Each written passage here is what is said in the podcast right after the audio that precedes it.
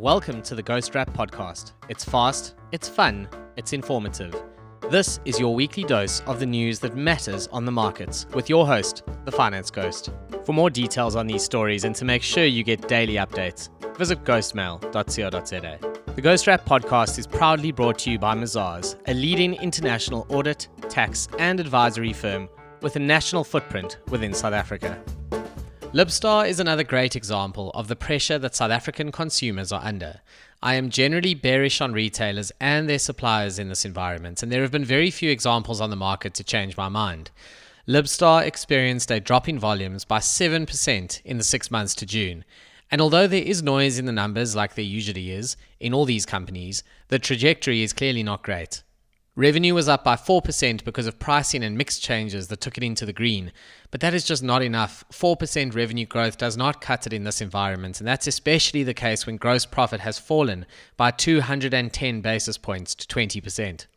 Normalized operating profit margin fell from 6.3% to 4.5%, and by the time you reach the bottom of the income statement, you'll see normalized headline earnings per share or HEPS down 44.9%. But the really sad thing here is that the company is not planning to reinstate the Shongweni facility that burnt down. The insurance proceeds will instead be used elsewhere, with Libstar specifically referencing electricity supply as a reason for this decision.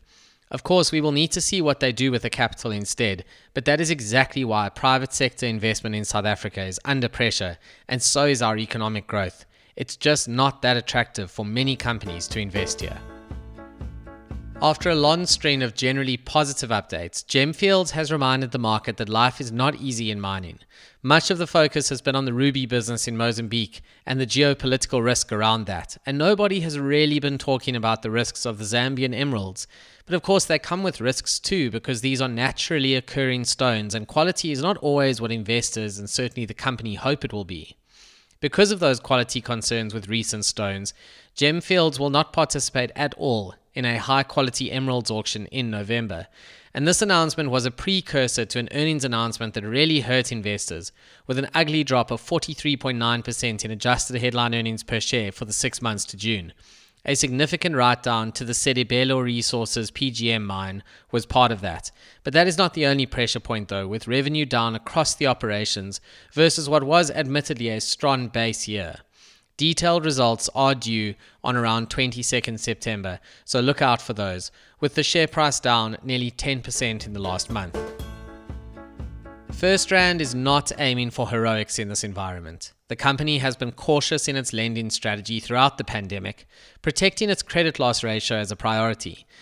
Now, this is why the bank's narrative around credit losses is more favorable than other banks, However, banks do need to take risk in order to generate returns, so you can't just view the credit loss ratio in isolation. You need to look at it versus, for example, the amount of revenue growth. FirstRand is trading on a lofty valuation, and although a return on equity of 21.2% does go a long way towards justifying that, investors also need to see growth. With HEPS growth of just 12%, the market is looking at those prospects and feeling concerned, which is why the share price dropped roughly 6% in the past week, despite a solid HEPS performance.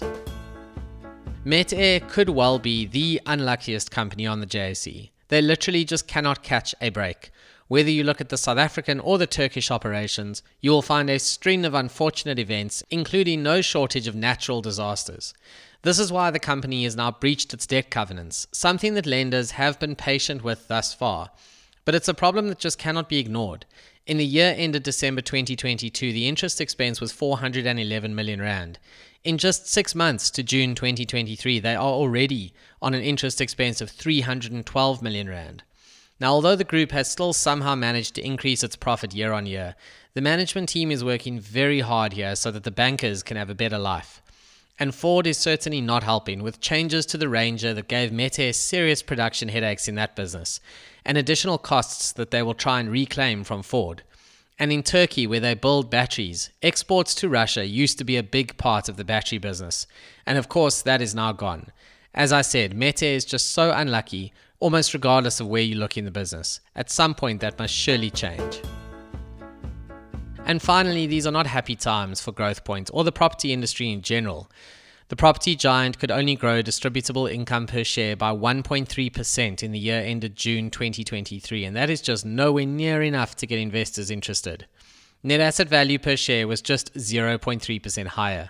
The company is putting a lot of work into reshaping the portfolio, with extensive sales of properties in South Africa and growth in the investment partners business that manages capital on behalf of other investors in specialist funds like healthcare and student accommodation.